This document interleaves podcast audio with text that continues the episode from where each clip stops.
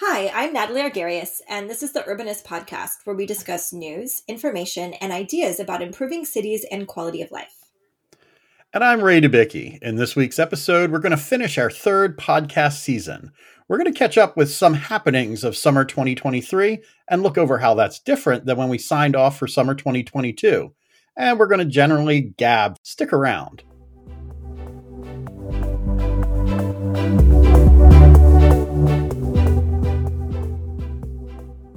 Well, Ray, it, it's almost hard to believe that it's summer again, even though we've already passed the solstice. So we're we're in it.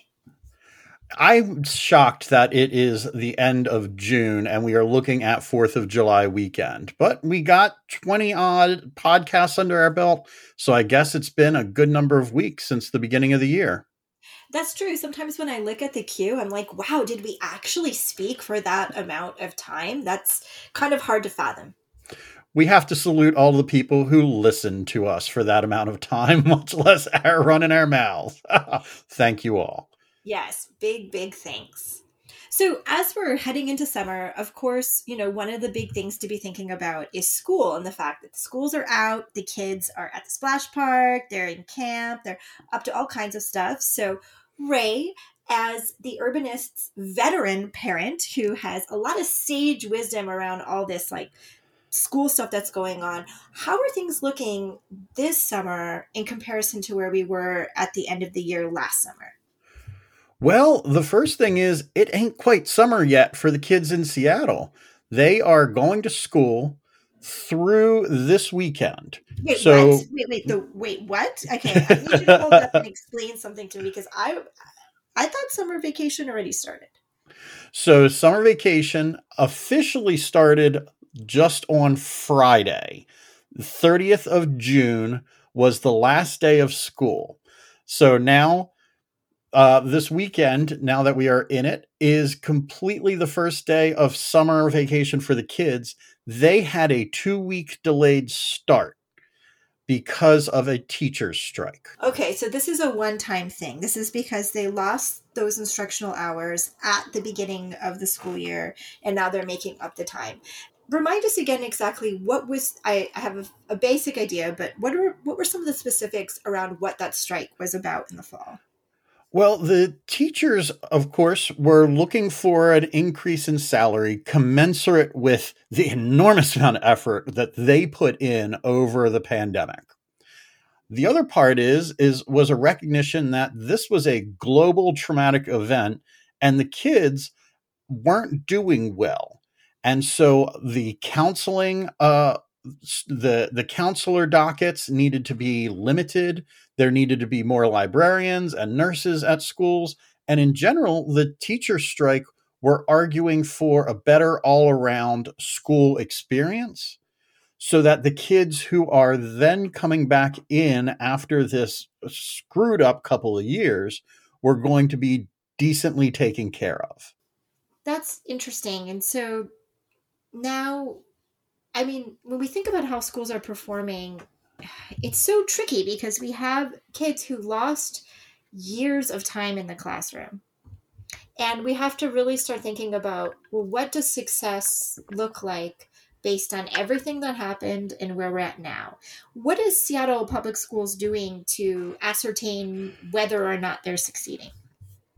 So I always, always have to start with the reason that we go to school, which is the teachers. And the teachers are trying the best they can because, just like you said, the kids are not at a comparable level to where they might have been in this particular grade, but the teachers are rolling with it and are trying. Seattle Public Schools, on the other hand, is punting all responsibility as they normally do because under a couple different uh, perspectives, SPS is just saying, look, we have these rules to follow. We couldn't cut the year short for different reasons. We have this stuff that we're dealing with. And it's a, really a shirking of responsibility to say, hey, we could plan better, but nobody's really making us do it. Now, there were a couple other topics that we discussed over the year regarding um, this related to the schools. So, the decrease in enrollment, but woes around busing and contracts with the um, busing company that the school was working with. Are there any updates on those fronts, or are there anything that you know listeners should be keeping in mind regarding those topics as we move into summer? I think in the bus stuff has gotten a little bit better. They decided SPS decided to split the contract between two different companies and things improved. Now, we've been fairly lucky in that we've transitioned completely to the public bus system. And so uh haven't but I haven't heard overall complaints about the buses this year. Unfortunately, there's two other things going on with the Seattle uh, Public School Board. First of all, the enrollment drop continues. And so they're starting to talk closing schools. That is utter nonsense. And in preparation for this conversation, they're starting to get really wily about things like bell times, about moving teachers around to balance out classroom sizes, all of this other stuff. And they're not making the ma- basic uh, argument to say, look, if we get more affordable housing in the city, we get more families in the city, and that is going to boost us as far as quality of education and be a draw. The thing that's preventing them from doing that is another way that they punted this year, which is they uh, enlisted a new concept called student outcome focused governance. And it really is just instead of making an overall school district assessment and trying to understand this large system, the school district board starts making its own grades and grading itself against its own syllabus. It's interesting that you mentioned um, the idea of the you know the school school district getting involved in the the fight for affordable housing to keep families in the city. I wonder if there may be some people who feel like that's a bit out of their um, out of their normal purview or out of their normal realm of operation to be you know become involved with that kind of advocacy. Um, but at the same time, it's also when you close a school there's so many things that happen with that right? You lose a community center you have teachers who lose jobs or who are moved from one community to another you have kids who may have to travel farther um, to get to school. So there's there's just there's a lot of considerations to make um, but I, I i do sort of feel for the district in that with this decline in enrollment, they they have a pretty much immediate loss of revenue because we fund our school system based on full-time enrollments. And so when kids go away, those dollars go away and there really isn't a lot of time for the school to respond. You know, you can't really say like, "Oh gosh, you know, we've had this decline in enrollment because maybe there are a lot of kids who are honestly in private school right now because their parents are concerned about those that loss of instructional time in the pandemic and they think that a private school will be a better option for them maybe even just in the short term but even if all those kids come back well then that will kind of it, it, it will perhaps create more chaos because then suddenly they have to reopen schools or they have to have larger class sizes in the run up to reopening schools. So while I understand being critical of the school board, at the same time, I also I feel for them because the position they're in cannot be an easy one. I completely agree that it's not an easy one, and they're automatically on my poo poo list because they have a long history of avoiding these hard decisions. I'm always irritable that there's not a better relationship between City Hall and the school board. And I am always going to point out that you cannot get any further from a school in the city than City Hall, except City Schools headquarters, which is way down in the Duwamish next to the Starbucks headquarters. So these folks who are trying to manage the school district don't have any kids nearby. And it's really kind of one of those irritating uh, uh, evidences uh, pieces of evidence that say look you're not hearing from the parents. You're cloistered in this little uh, uh, uh, enclave. We don't have a public elementary or middle school in downtown Seattle. We do have the Seattle Center School, which we talked about um, in a previous uh, podcast that we recorded around school choice. So that is a public downtown school. Granted, it's a little, I mean, it's on the per- periphery of downtown, but it kind of fits the bill for that. But when we think about how much time and energy and conversation is occurring on the side of the city and organizations like the Downtown Seattle Alliance, the DSA, and others around bringing more life into downtown Seattle. Having public downtown schools would do so much to make our downtown livable for families and accomplish some of those goals that uh, they're you know they've set out. I know most of the folks that I deal with as friends and people that we encounter in the neighborhood that I recognize all come through the school because that's been the center of the neighborhood for a very long time. Uh, my oldest wrapped up at uh, at middle school this year, and that's why we talked about center school because it was an option high school that uh, uh we didn't go with. But the last day of um, the the graduation shindig. It wasn't a graduation for middle schoolers. It was a handout things, handout certificates and take pictures.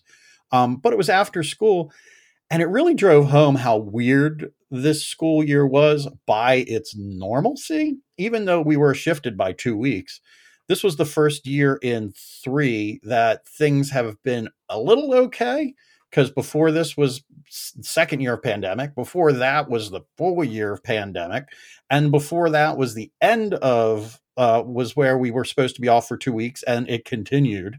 So 2020 2022 uh, 2020 anyway. When i got to the school it occurred to me that i didn't know 75% of the people. And it's because our middle school is the con- consolidation of three or four elementary schools and I never met them from the other schools. I know one or two of them from different things, but most of them got into the parking lot and sectioned off to the elementary schools that, you know, they kind of had gone to already. Now, I do look forward to active things downtown, and I'm hopeful that there's a whole lot of stuff that's going to be going on because guess what? We're going to be in town for a good amount of July, and it looks like there's an action plan coming up by the mayor in order to make downtown a more lively place. Um, I have opinions about it, but we'll have an article about that. Is there anything that you would want people to be aware of, or any kind of maybe teaser that you can, you know, put forth for your article? I was um, in looking at the article. I don't think it. I I don't think it was an accident that the mayor announced this uh, big downtown action plan right before the month of July started. And I think July is going to be a pretty raucous time downtown. We have um, the uh, Major League Baseball's All Star game is going to be a week of fantastic fun stuff, um, including the uh, HBCU college game. We're going to have the celebrity game. We're going to have home run derby all on consecutive nights and then the All Star game where uh, national eyes of television are going to be on us. And of course, I think we have to deal with the play callers. I think it's on ESPN this year, so I don't remember if we have to deal with Berman anymore, uh, making his ridiculous calls. But um, it should be fun uh, to watch and listen to. And there's going to be a big fan fest around it, eh, which I don't think you need too many tickets to get into. You know, we do have a great downtown. This is something that we shouldn't be taking for granted. I always feel that downtown Seattle gets a bad bad rap, and it, it's snowballing because there's difficulty that the city has, and Third Avenue not an easy place, especially with buses moving up and down it, um, making people feel that it should be a, an issue, even though the buses don't make the issue. It's lack of people actually out on the street a lot of that got covered up while there were a lot of office folks going in and out of these buses all the time. And what the pandemic laid bare, of course, was there have been problems. They just became super duper visible when there wasn't anything else going on.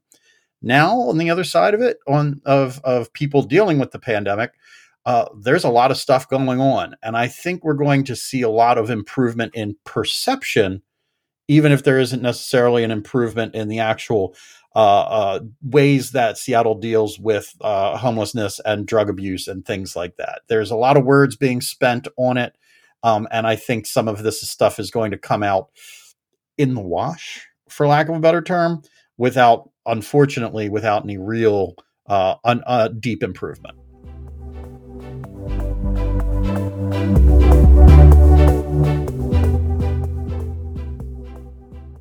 Well, that's it for this week's pod. If there is something we do that you enjoy, or you want to write to us about your summer vacation adventures, we will be checking the email machine over the summer. Don't hesitate to email us at podcast at theurbanist.org.